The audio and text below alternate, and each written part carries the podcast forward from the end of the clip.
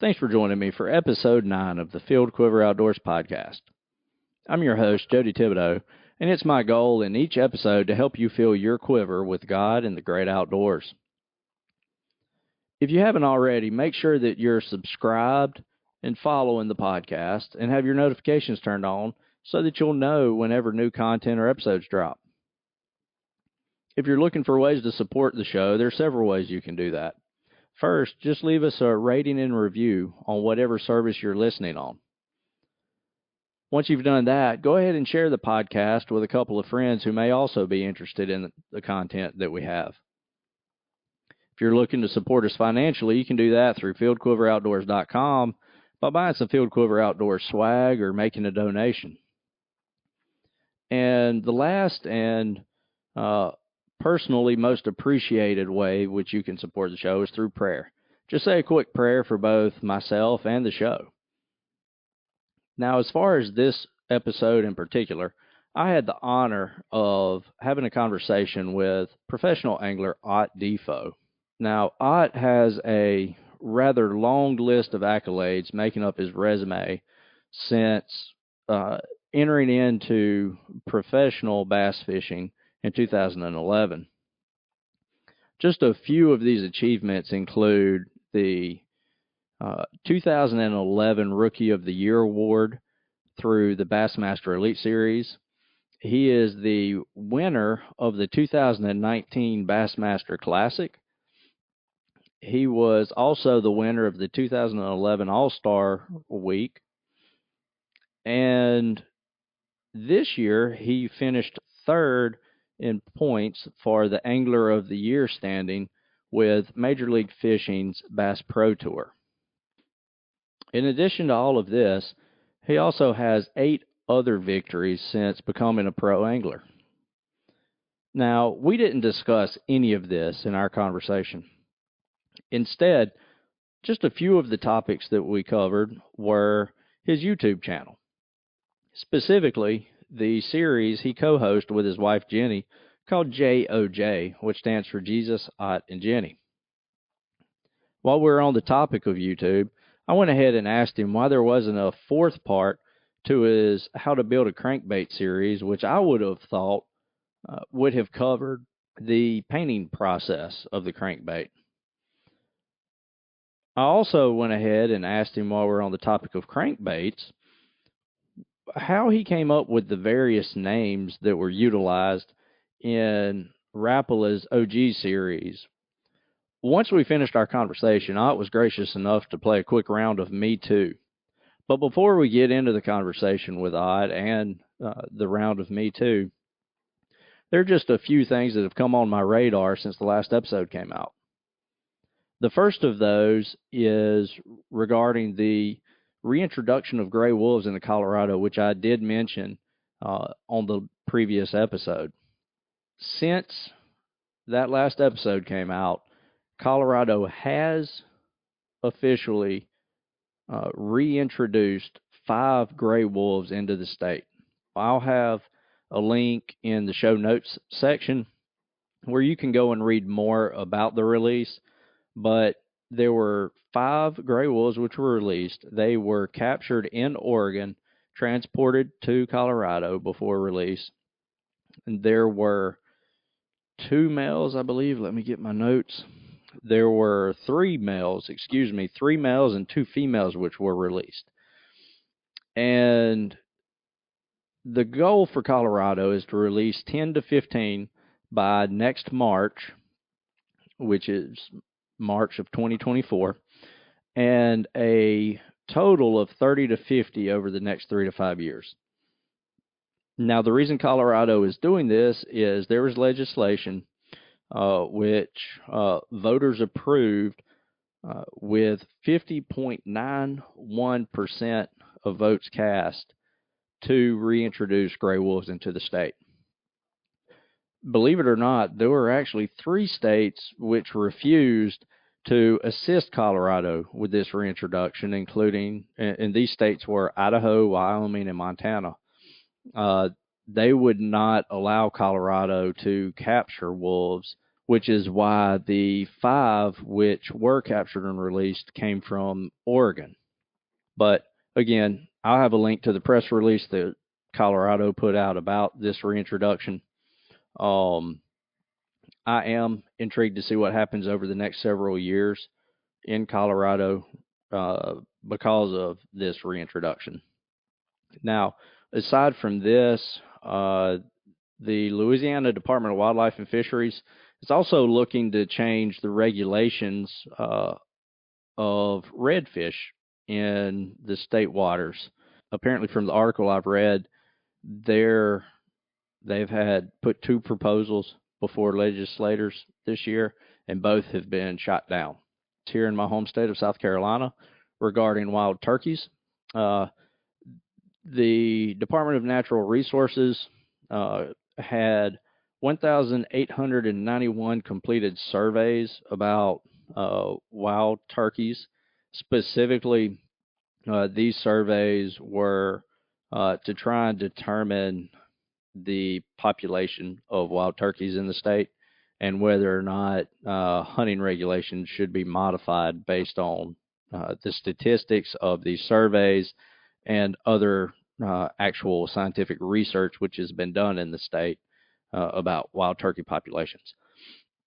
Now, based on all of the information from the public surveys to the research completed, the Department of Natural Resources has proposed three changes, uh, which will not go into effect if passed until 2025.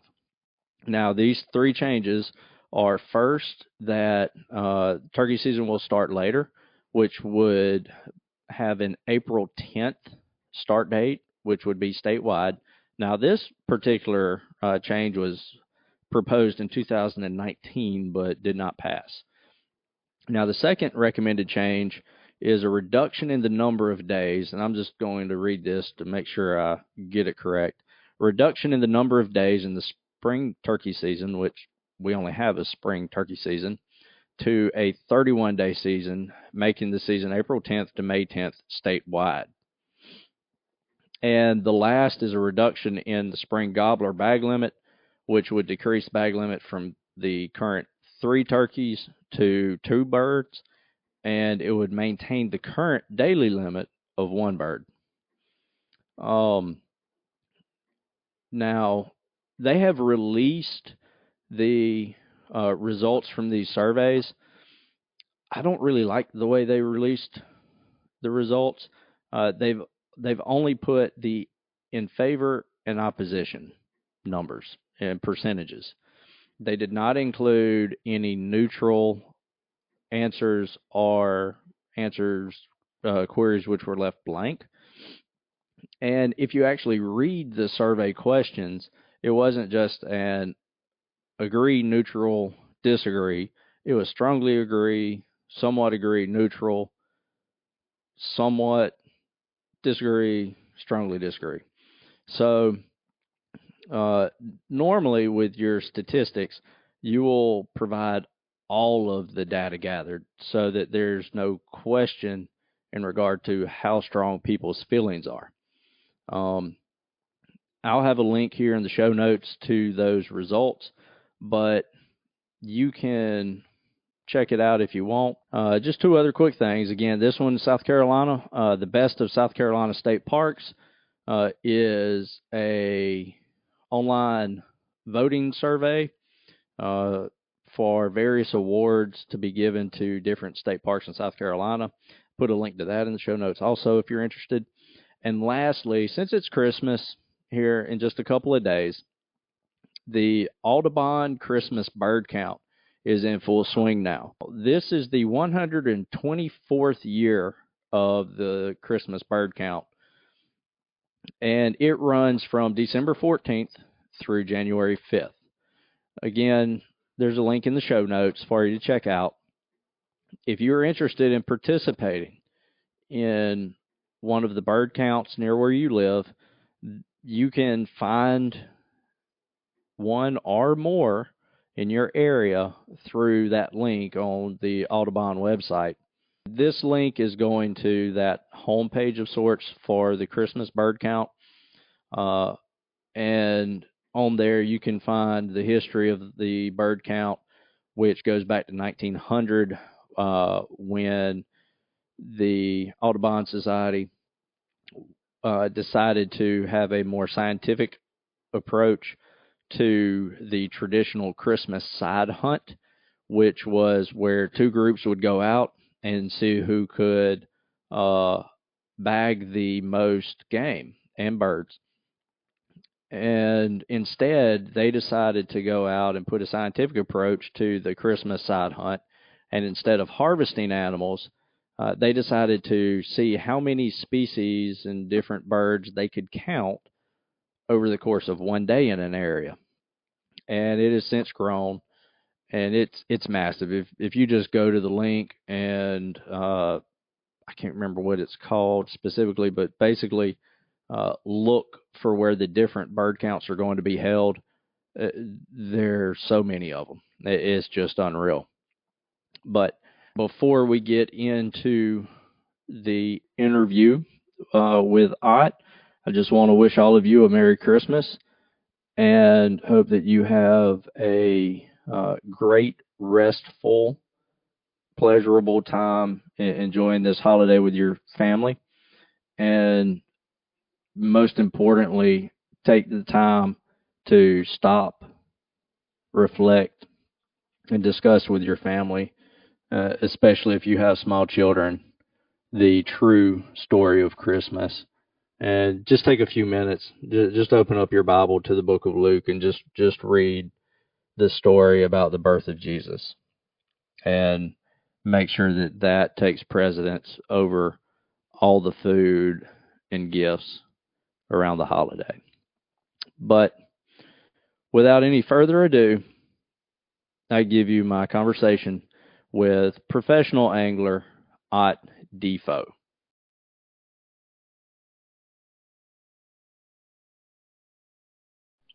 Hey, Ott, I appreciate you uh, joining me today on the Filled Quiver Outdoors podcast.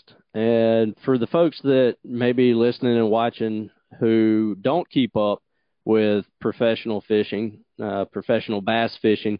Go ahead and let them know a little bit uh, about who you are and, and, your claim to fame in the sports world. Yeah, yeah, absolutely. Thank you, Jody. I appreciate you. Appreciate you having me on. Um, yeah, Ott Defoe. I live in Blaine, Tennessee. Um, born and raised in, in Knoxville, Tennessee. So I lived in lived in East Tennessee uh, my whole life. I fished professionally for 18 ish years or so at this point. Um, and married to my wife Jennie for 19 years. We were married. Um, and, uh, and we've got three kids.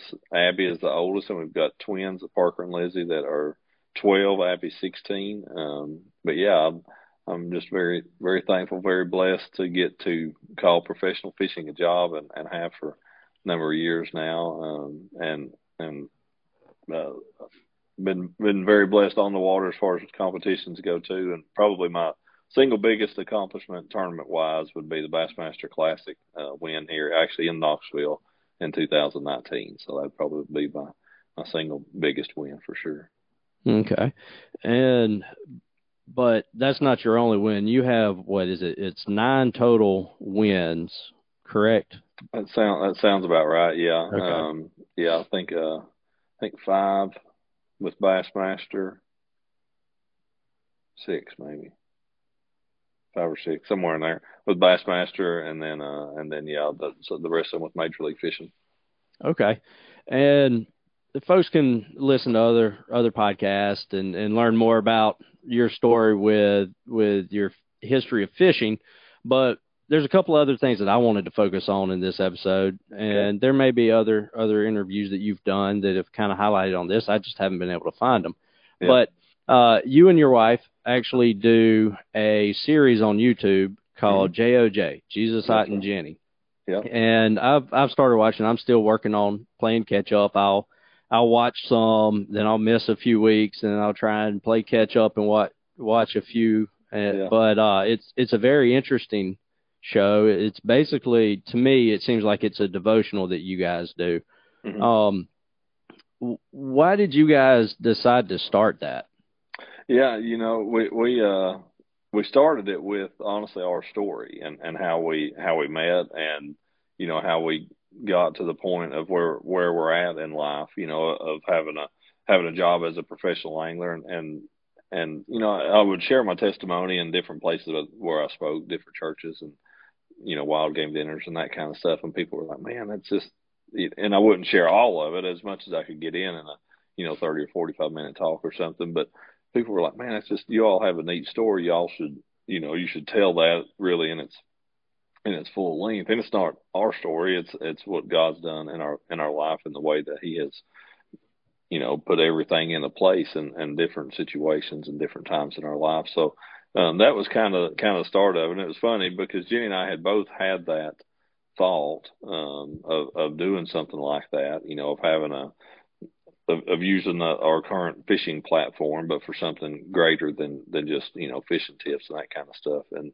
and we had both individually had had those thoughts, but not really talked about it a lot, to be quite honest. Um, until until finally, I think the Holy Spirit had just put it on us both enough that we were like, I think there's something we're supposed to be doing with this, and uh, and that was kind of when we when we decided to do it. And and even with JOJ, like the way that it has um, you know, the way that we found the guy who who came and and shoots it for us and edits it and and you know even just so much so as as putting that right person in, in our life at the right time um, was a was a major blessing and, and certainly a way that that you know God worked worked through that. But um, so at first JOJ started as our story and kind of kind of how we how we met, dated in high school, and you know all the all the things that um, we we have been through together to this point in life, and then to uh, and then rolled it into now. Yes, it, it's it's essentially I would call it a weekly devotional. This this year we have been working out of a devotional book, and and each um, each Sunday we have a new episode of that, and we've been you know going through that devotional and, and sharing it, and it's it is it's a lot of fun. We certainly enjoy it, um, and and feel like it it's uh you know it's it's reaching people that we otherwise wouldn't have a chance to. Okay.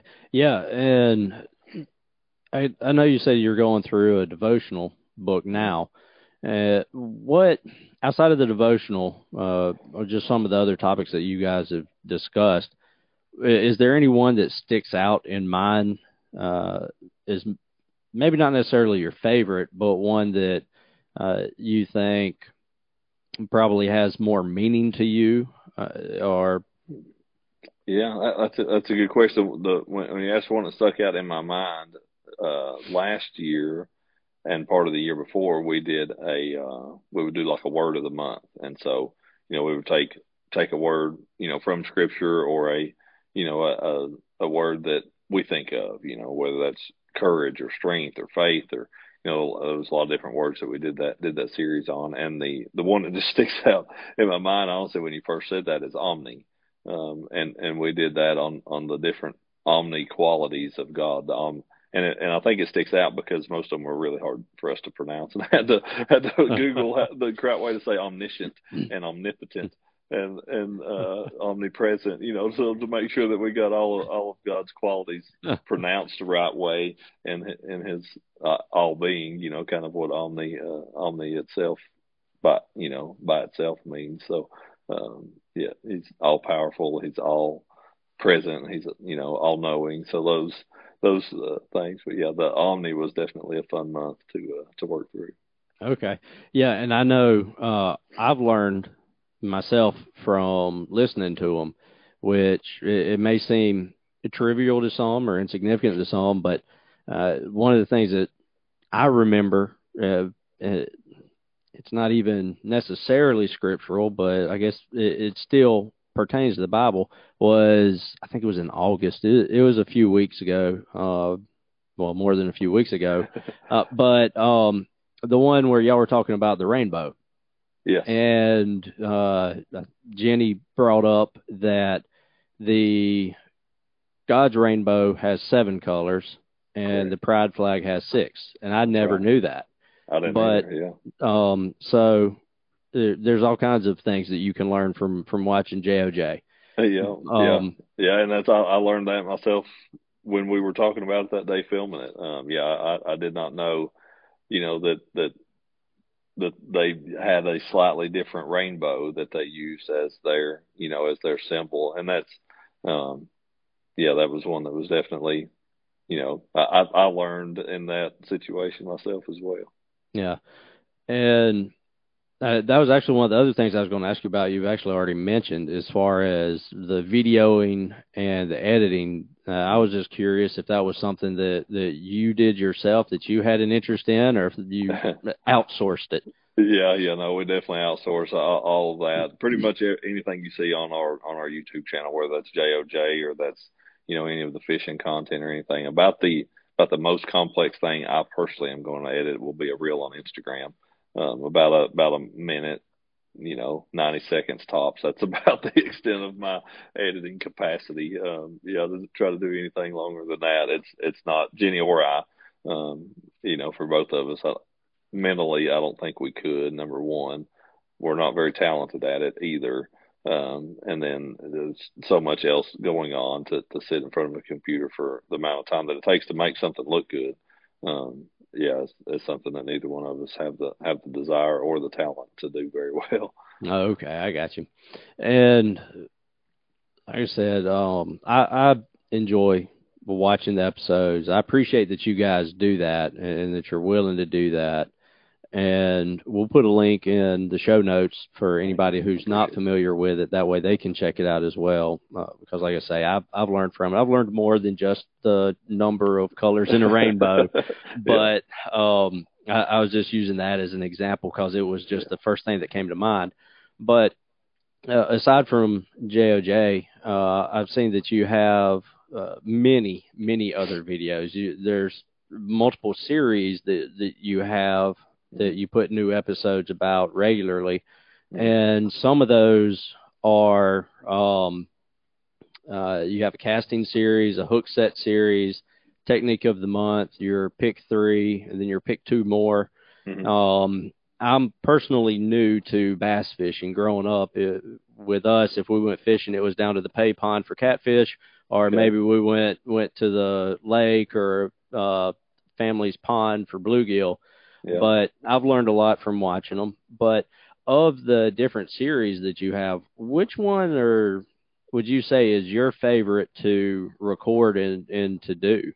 Yeah, the uh you know the the stuff we do here in the garage, um, at the time it's not it's not usually real exciting. Um, mm-hmm. you know, to be quite honest, because it'd be a lot more fun to be out on the river catching catching fish, you know, and showing a and you know showing a bait or showing how to fish something and, and that kind of stuff. But it's funny because a lot of that stuff we do here in the garage, I hear exactly what you just said. That that that stuff where I'm um you know sitting talking and explaining something um is is what a lot of people like to hear. You know, and it's and a lot of people are able to take that information and then go apply it to their you know to their own fishing. They would they be entertained by watching me catch a fish doing what I'm talking about? Yeah, sure. But does it does it actually educate them any better? No, you know, and and I, and that's what's that's what's been interesting about it. Um, you know, probably one one of the recent ones that I think has been my favorite was going through that hook set series. Um, that that was one that I had I'd kind of had the thought of and a and a way to help people, um, you know, to help people understand how to set the hook properly and how it's different, you know, how it varies for for different bait styles and stuff.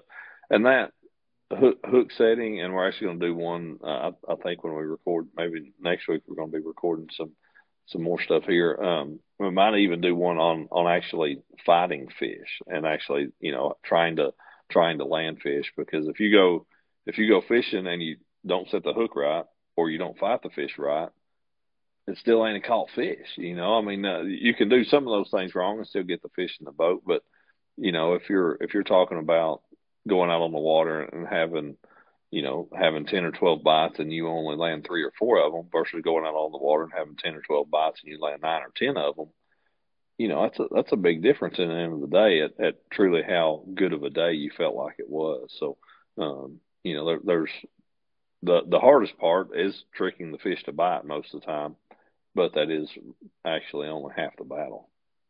Okay. Yeah, and I know in one of the episodes earlier this year, uh, it was the I think it was the pick three, might have been one of the pick two more.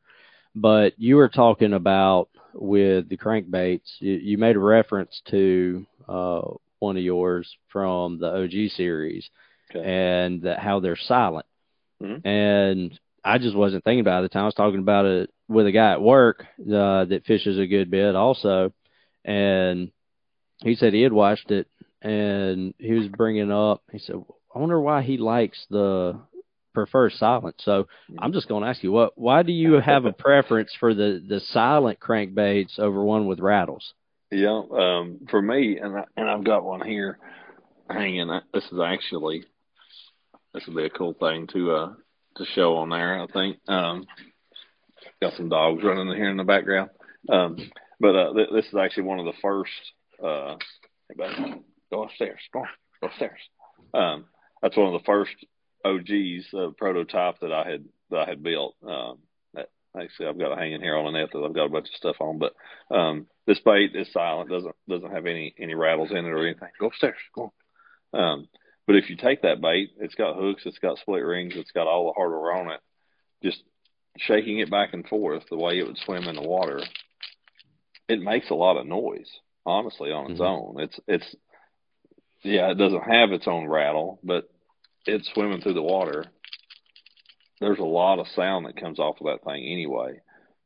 I I've I've never threw a cast that much for shad, but I've snagged shad and I've I've had them in the water before.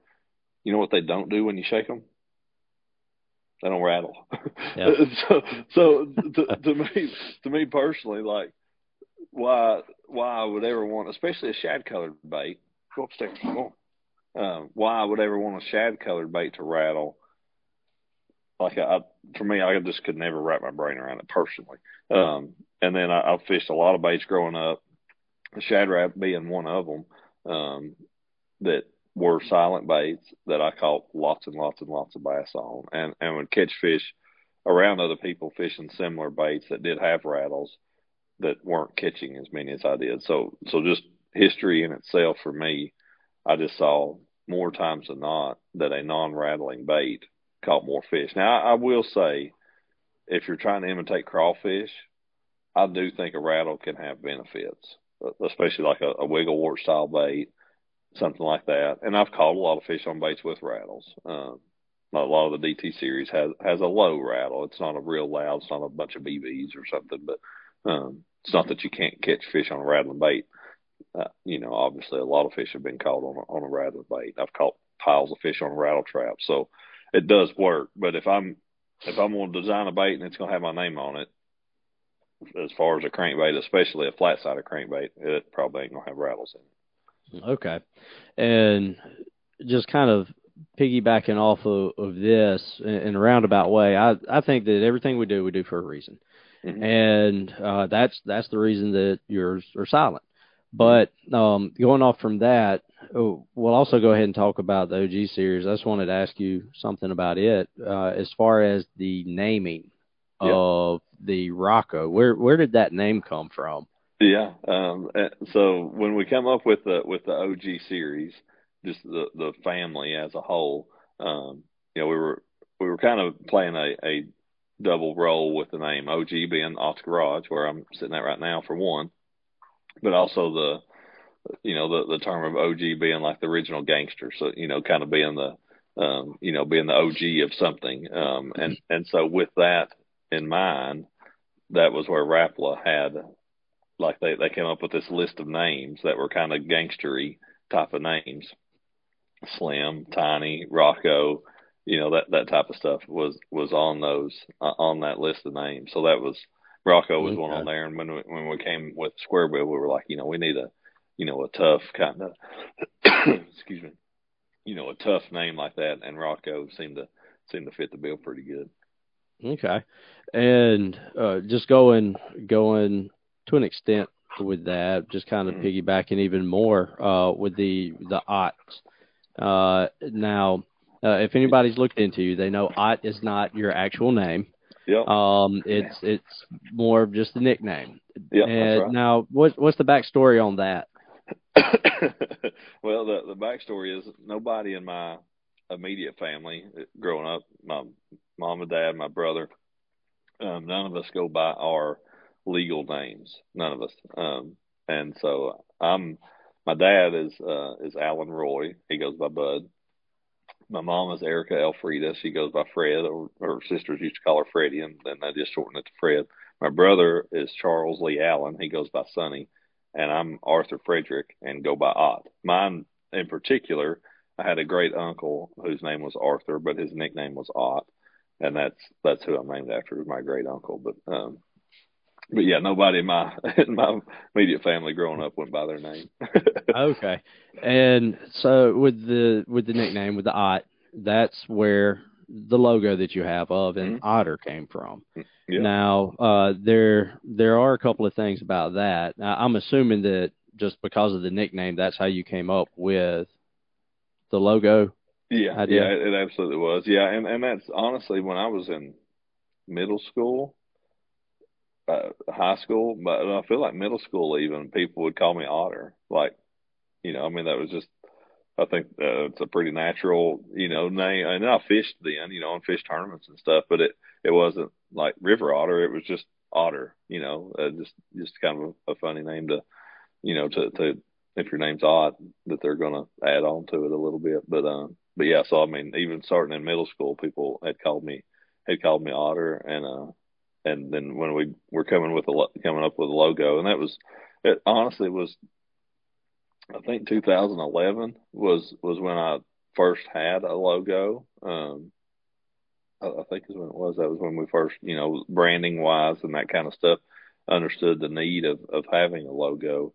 Um, and that that otter was a was an obvious fit. Um, the first one was not very good, to be quite honest. Um, it it looked uh, I, I never personally watched the show, and, and, and I'm not recommending that anybody watch the show. But if you had ever saw on South Park, there was a character on there called Mr. Hanky, I think. Um, that was very much what my first otter logo looked like.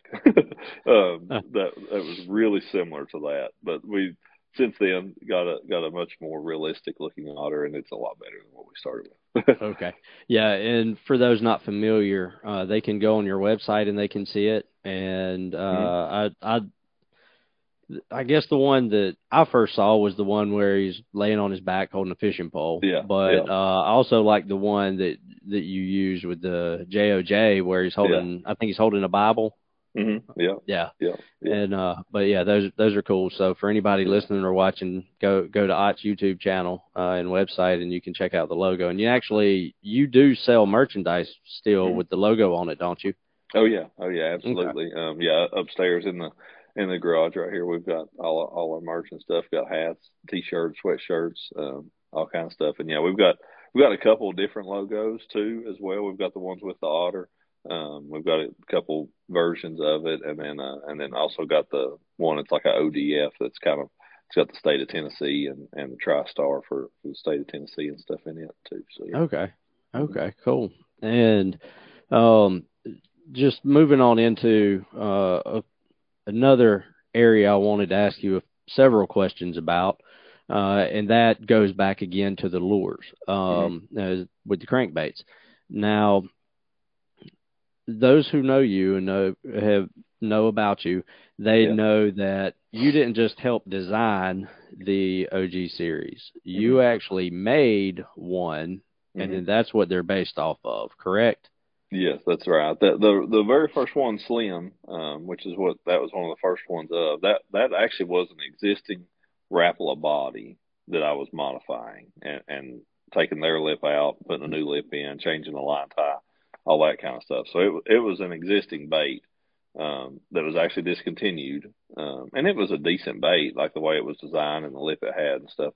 It was decent, but changing it to to what I did and changing it to the circuit board wheel, all, all those things um, really really made that bait come to life. So the the first one truly was kind of a modification. Um, but I did that solely on my own. I, I had those baits and had, had modified a bunch of them, and, and then yeah, when when we you know, when Rapala was was really kind of getting into the idea of doing it, you know, I, I sent them baits, I sent them bills, I sent them, you know, all the stuff that I had done and um, and had modified, and that was where that was where Slim came from. The rest of the baits, um, Tiny especially, Tiny was a bait that I had made personally. I don't know, 15 years ago, um, and a, a bait that I had caught lots and lots of fish on, and and had a few different renditions of it. I had an extremely shallow one. I had one that's basically like the regular tiny that's out now. I had one that's like deep tiny um, that just got released this year. That should be. That I've already had some pictures of and seen. I think it's in some in some stores and will be um, and and more here real soon. But um, Rocco was one that was a honestly a new design. Uh, it was close to stuff I had made, but for me personally, round body baits were very hard for me to make. Um, I don't have a turner or anything like that, so flat baits are easy, but round baits are are really difficult. But uh, but it was kind of a new one for for all of us. I you know just took some baits and kind of modified and you know some of this and some of that to get get what we wanted. But um, but yeah, a lot of those, a lot of the flat sided baits, that stuff that uh, yeah, it, it's cool to take something that I you know could cut out in here on some on some sheets of balsa and and a scroll saw and a drill press and send it to manufacturers such, such as Rapala and you know get some baits back from them. Okay, so anybody listening and watching, they they can buy a, a Rapala uh, from the OG series and essentially have a lure that you designed. Now let's talk about some lures that they can't necessarily buy that you have a hand in making. You've been making your own crankbaits since high school, mm-hmm. right? Now, how did you get into that? Yeah, uh, for me getting into it, it, the the guy that I grew up fishing the most with, Jason Nichols is his name. Um, still a good friend of mine. And I started fishing with Jason, I think, when I was maybe 12 years old or so. His dad, Steve Nichols, he's passed away um, several years ago now, but uh, Steve Nichols made a lot of baits. He he was a custom custom crankbait maker, uh, made a lot of baits, well known in this area. And uh, and Mr. Nichols was who taught me how to make crankbaits, and he showed me his his way of doing it and and the you know the method that he used. And he was he was very they were handmade baits. Um, the only machinery he used was a scroll saw to cut the outline of the bait out. He didn't use a router. He didn't use a, a tumbler to sandal.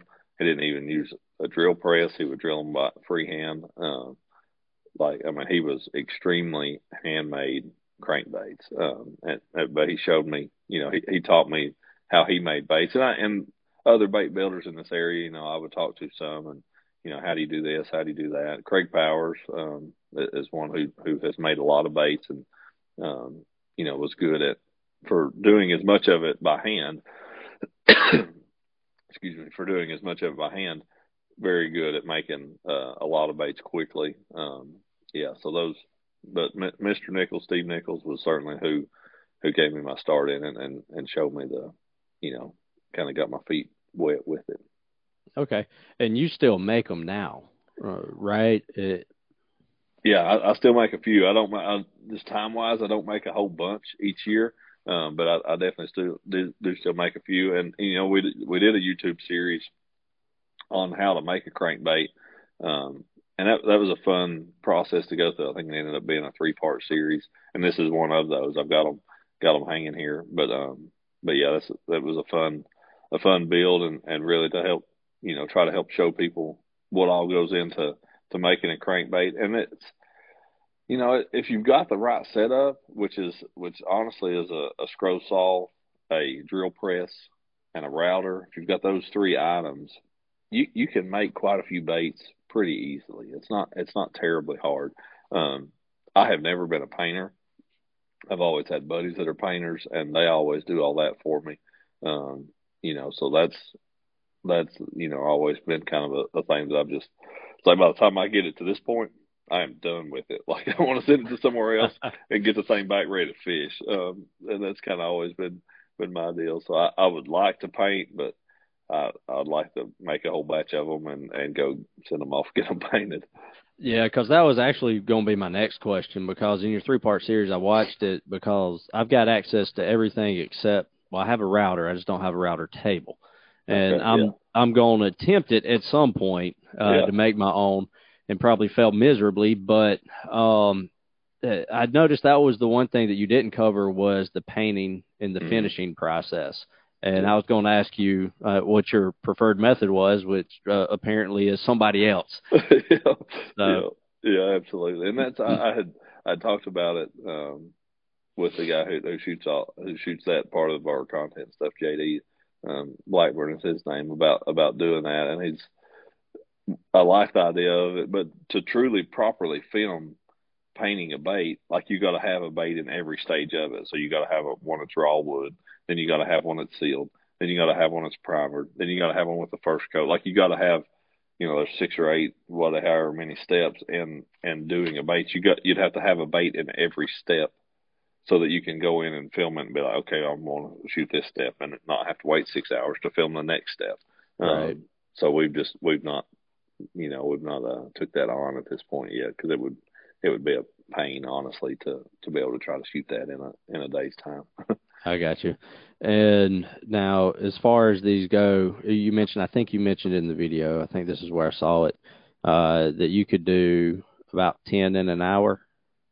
Uh, yeah, and and that's you know with with any of that kind of stuff, and when you're trying to mass produce or just you know just multiply, you're you don't you're not going to cut the bait out and then router the bait and then drill the bait and then cut the bill slot and then start gluing stuff into one bait. Like if you want to make several of them quickly, you want to cut out. Let's say you're going to do a dozen. You want to cut out a dozen. Then you want to router a dozen. Then you want to drill a dozen. Then you want to cut it. You know, so so doing doing them all as a batch is number one, it's going to be quicker, but number two, you're going to do everything better because if you if you do this step and then you move to that step, then you move to that step, then you move to that step. When you go to do the third one, it's like it's all new every single time. Where if you you know if you do it as a batch, every you're going to make them all a little bit more consistent doing it that way. Okay. Yeah, and I know Bassmaster has an online article. Uh, it's it's several years old now, but folks can still go and find it.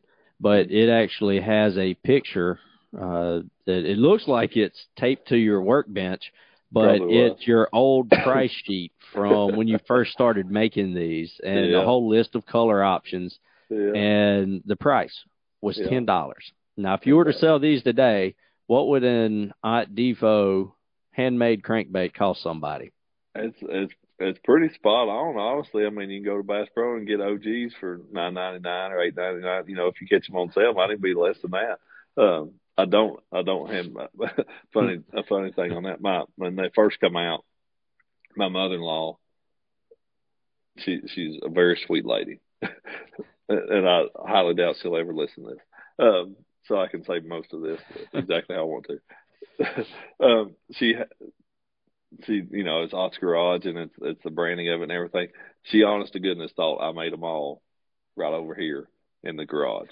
She honestly thought that at first, and so so Jennie had to explain to her that no, mom, he's not at home, you know, uh, all hours of the day making you know thousands of, of baits that they're selling uh-huh. all across the country.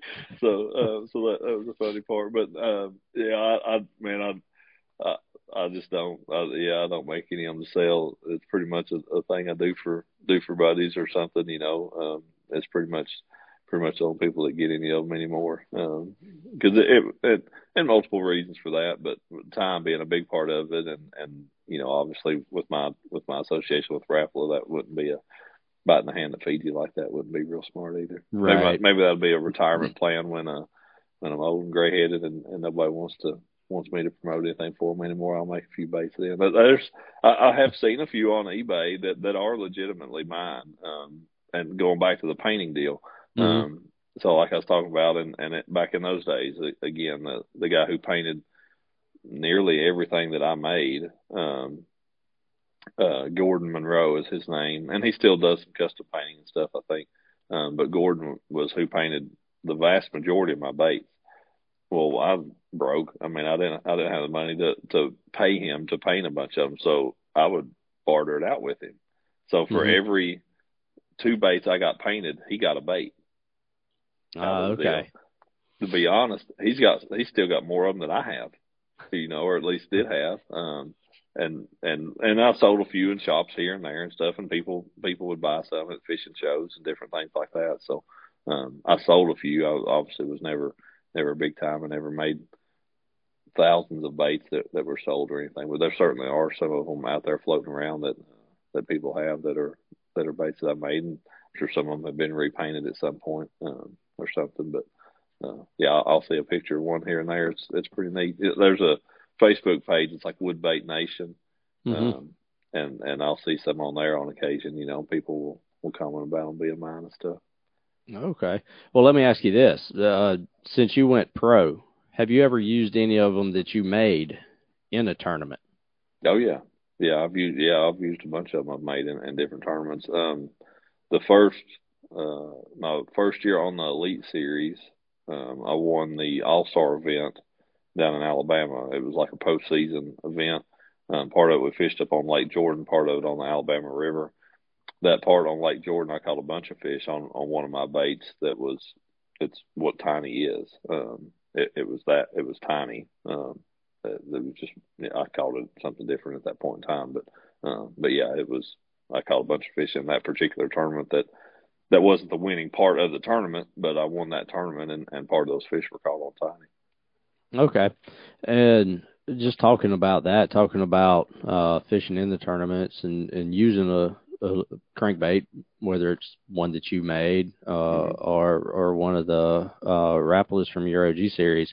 Mm-hmm. Um, what if you're using a particular uh, tackle and you're just not having any luck? Usually, how long do you go before you either switch switch out what you're using mm-hmm. and if something's not just not working, do you usually switch to something completely different uh, or just switch up colors? What what are you more inclined to do? Yeah, I'm I'm more times than not. Like if I if I go wherever, um, you know, whether it's somewhere around here or I go to Florida or, or wherever, I'm I'm gonna I'm gonna have uh, because I've, I've you know, fished all across the country for a number of years at this point in time. And so I, I go to any body of water across the country at this point in time.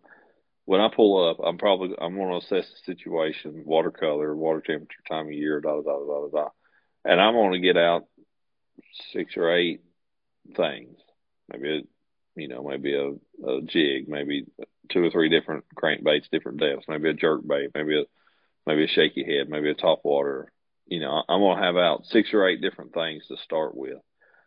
More times than not, I'm I'm not to dig a whole bunch more random stuff out of the rod box so much as I am I'm to use these two rods out here on the main lake. And then I'm to go back in a cove and I'm to pick up these two rods. And then I'm to go, you know, part of the way up the creek and fish these two rods. Like I, I'm to have, I'm going to have different baits that, that I think can fit multiple scenarios that are going on. And then I'm going to go try to find other areas, you know, parts of the lake that one of these scenarios is working in is, is kind of my thing more so than, you know, I'm going to pull one rod out, try that one bait or that one technique for 30 minutes or an hour, put it up and get something else out necessarily. So it's, I'm going to have six or eight different things out and I'm going to try two or three patterns. Obviously you can't necessarily at one point in time, I may try one for 10 minutes and then go try a completely different pattern for the next 20 or 30 minutes and try something else for five minutes and just to see if I can get something to stick. It's kind of more of the throwing everything at the wall and see if something sticks kind of program than, okay, I'm going to, I'm going to try this technique for two hours and, and see if something happens. Okay. And now that we've talked about, about faith, we'll, we'll kind of use, uh, this as a, as a segue into your faith. Um, now I will say that this is something that I noticed, and when I first noticed it uh, earlier this year, I actually went back through all the headshots of all the pro anglers to see if you were the only one okay. that that fit this bill. But on your jersey, just below your name, uh, you have a, a Bible verse, and yeah. I, I don't know if, and you can tell me this, if the placement there was intentional so that it would be in every headshot because I, I have seen on other guys' jerseys where they have a scripture reference, it's just not located where it would be in every single headshot unless they're holding something in, in front of it. Um, but uh, yours is, if I wrote this down correctly, is John fifteen sixteen. John fifteen sixteen, yeah. And what what's the significance of that verse to you? Yeah, it's it's Jesus speaking to his disciples, and it says, "You did not choose me, but I chose you and appointed you, so that you would go and bear fruit, and that that fruit would remain, so that whatever you ask of the Father in my name, He may give to you." And Jesus speaking that to his disciples, you know, at, at us us being Christians, were to be, you know, a light for Jesus on this earth. We're to we're to be His disciples. We're to tell other people about Him. That's our that's our calling. Once once we've come, you know, come to Christ and to be a, and and as a Christian, that's what we're supposed to do. And that for me, once I once I realized that fishing was more than fishing, that it was that God was giving me a platform to be able to use to reach other people for Him. That verse gained a lot of significance, honestly, in my life. The fact that you know, I realized by reading that I didn't choose Him; He chose me. He He knew He knew what I was going to do before I knew what I was going to do. He knew He knew what I was going to do before my parents knew they were going to have me. He had He had already chose me and appointed me at that point in time to go and bear bear fruit for Him, and that was um, for me when when I when I read that verse with that understanding. You know, I've read it. I had read it before. I don't know. Okay, it's whatever. You know, moved on. It's that it's that deal when you read something at the right time and find the application in your life that it really sticks with you. And that was that was that for me, uh, John. When I read that, I don't I don't remember exactly what year that was because um, it's, it's been there for over a decade at this point. Um, but I was like, that's that's my verse. That's the one right there that's going on my jersey. And and the placement wise, I wanted it as front and center, you know, or or as relevant as I could possibly get it. And they're they're going to put your name, but but your name is as high as something that you can pick. I think other than you get like the league logo on one side and then one the spot. I think I think the only thing above your name is the league logo. I believe is okay. what it is. So so the next thing, the next closest place I could put something was right below my name, and and so for us, okay. that's that's just that's a non-negotiable non-negotiable spot. That's what goes there. Okay, and if you don't mind, uh, just just share your testimony of, of how you how you came to have a relationship with Christ. Absolutely, yeah. I, I was twelve or thirteen years old. I don't remember exactly um, exactly how old I was, but uh, but I can remember where I was standing. Um, you know, when when I prayed to accept Christ, and for me, we had grew up going. Uh, I didn't I didn't grow up, I should say, going to church every you know every weekend or regularly, honestly. Um, but the time I was probably oh ten years old or so, we started. Uh, my mom and dad and brother that's a couple years older, we started going to church regularly, and um, and started off going to a, a Methodist church and went there for a couple of years, and and then we moved to a to a Baptist church, and after just a couple Sundays there, um, a couple deacons from that church that actually came to the house just to do a visit, and um, my brother, like I said, I've got a brother that's a couple years older than a than a brother that's a lot older as well.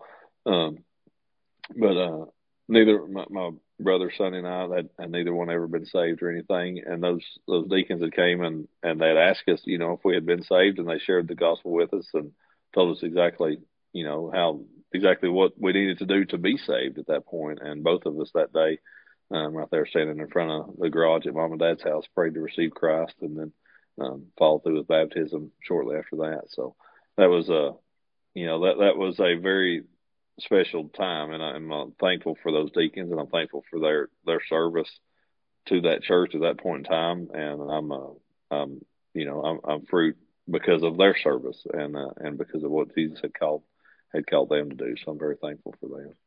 Okay.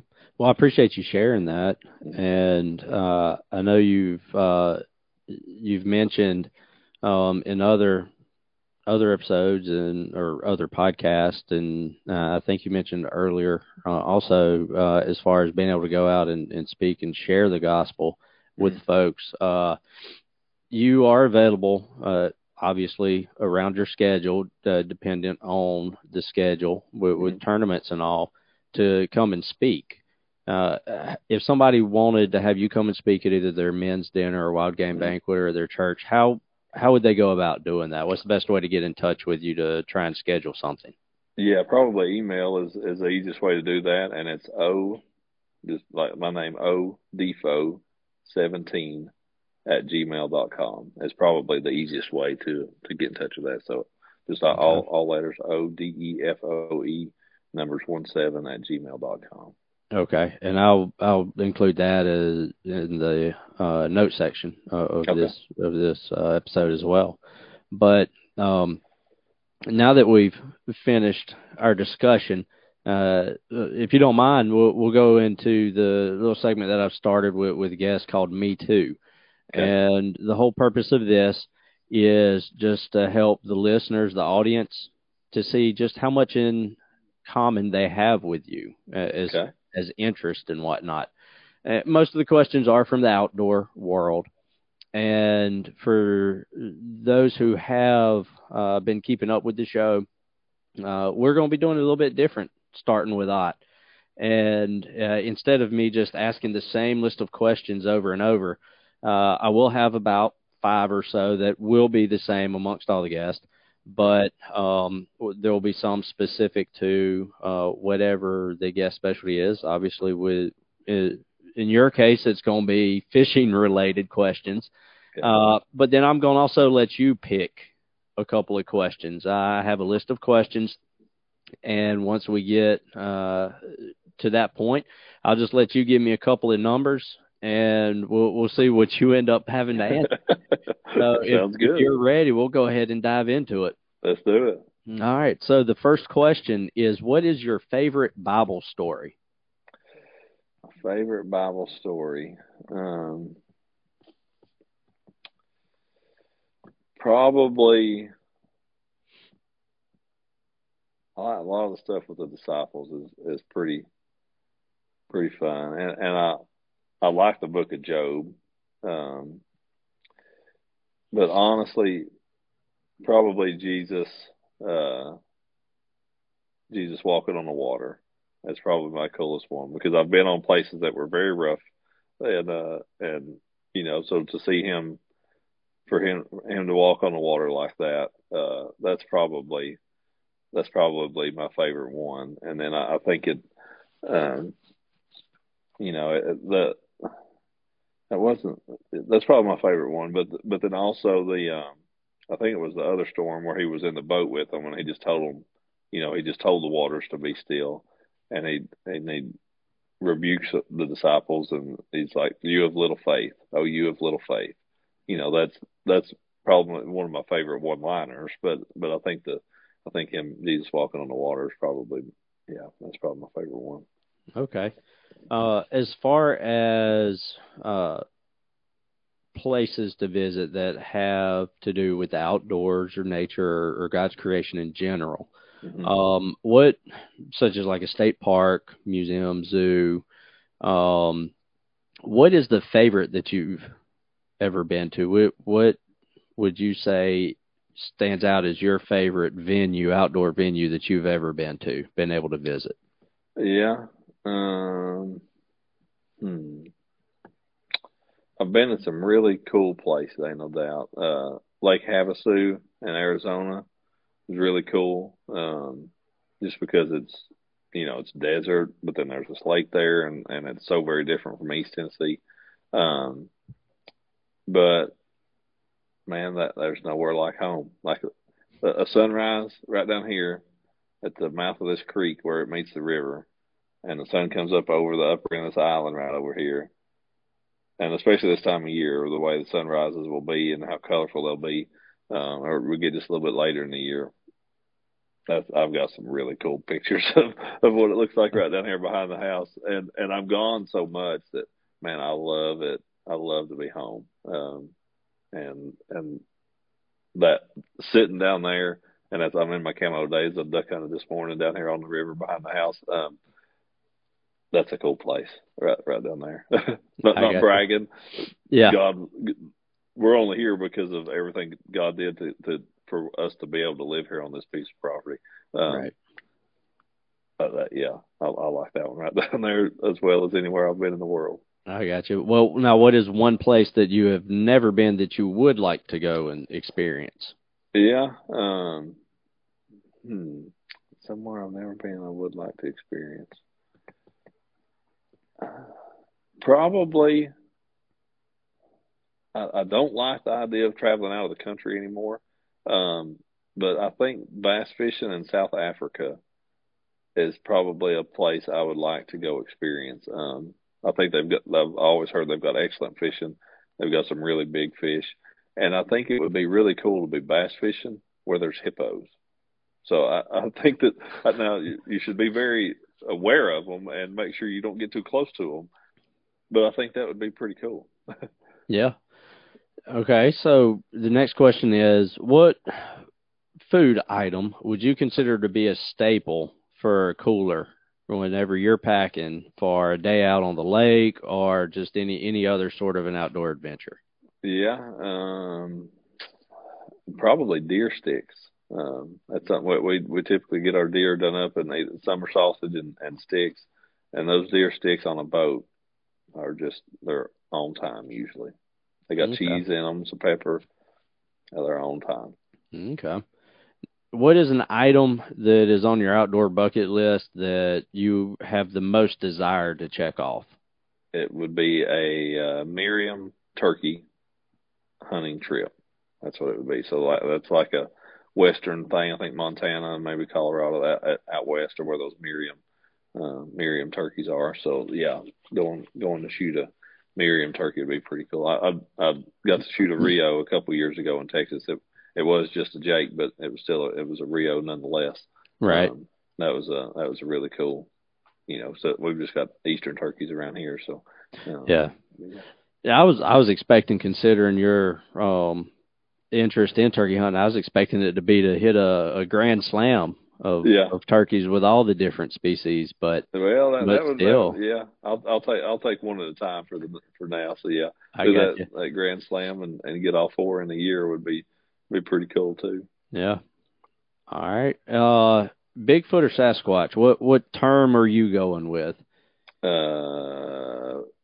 Um, I mean, we know there's it's the same thing. yeah, some some some folks call it Bigfoot, some folks call it Sasquatch. Which which yeah. word are you going with? Uh, I'll go Bigfoot. If I'm gonna talk about it, it's gonna be Bigfoot. Yeah. Okay. And uh, you already answered the next part was does it exist? yeah, yeah. Chris Wales will will argue with me heatedly about that, but yeah, yeah. Bigfoot, squats. Uh, I got I, you. I don't think so. now, what is an outdoor slang term that you have either had to have someone explain to you that they've said and you didn't know what it meant, or one that you've had to explain its meaning to somebody else? Outdoor slang term. Huh. Uh, I mean, it's hmm. Uh, maybe walking the dog. Okay.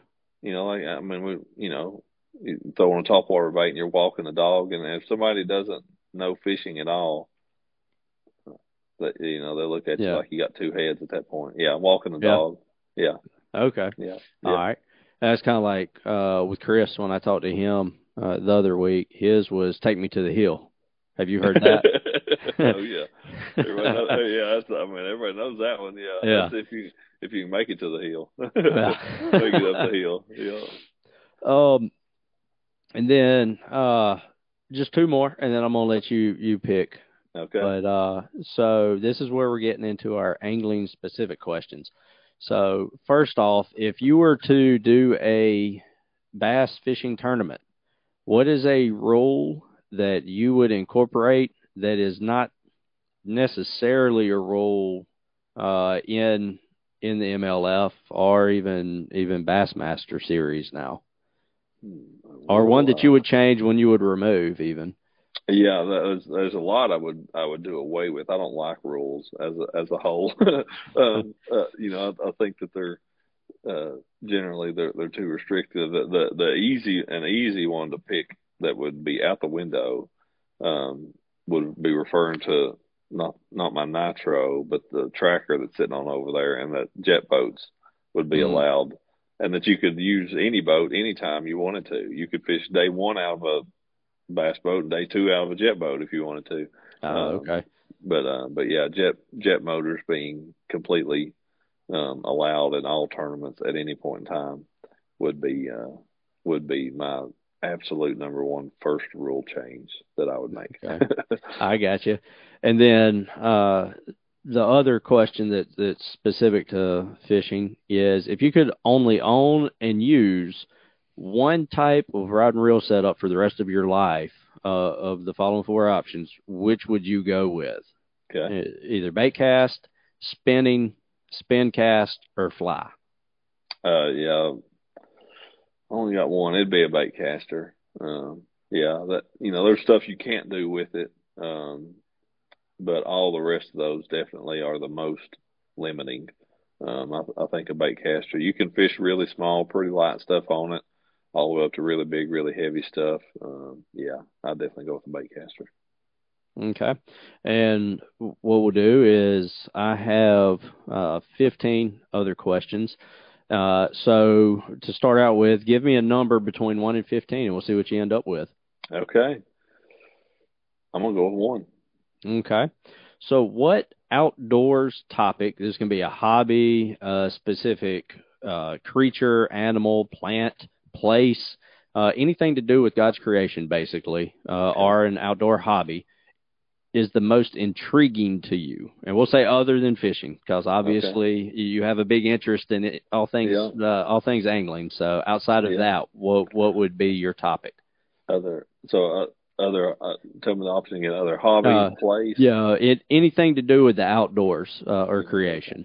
Okay. Um, I'm not I'm not a big kayaker um, by any means. Not really a hiker unless I'm going after a turkey. Um, I mean, tur- turkey hunting is the is the obvious one that that comes to mind, and, and I love a lot of different parts of it. Um, I, I'm not overly a morning person. It seems like I'm getting a more of a morning person every day. It seems like the older I get, I become more of one every single day.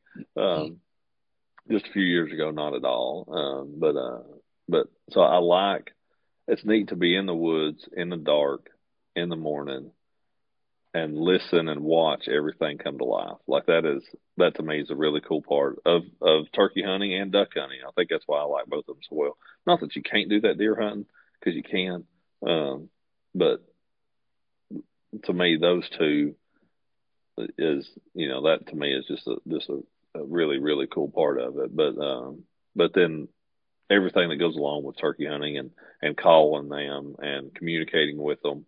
Um, you know, and I think that's again that's why I like both both turkey and and duck hunting is is you know got to that do with that communication factor that you're you know in a, in a sense talking to those to those birds and, and trying to get them to do what you want them to do um, and they don't a lot of times and I think that that's what makes it fun too.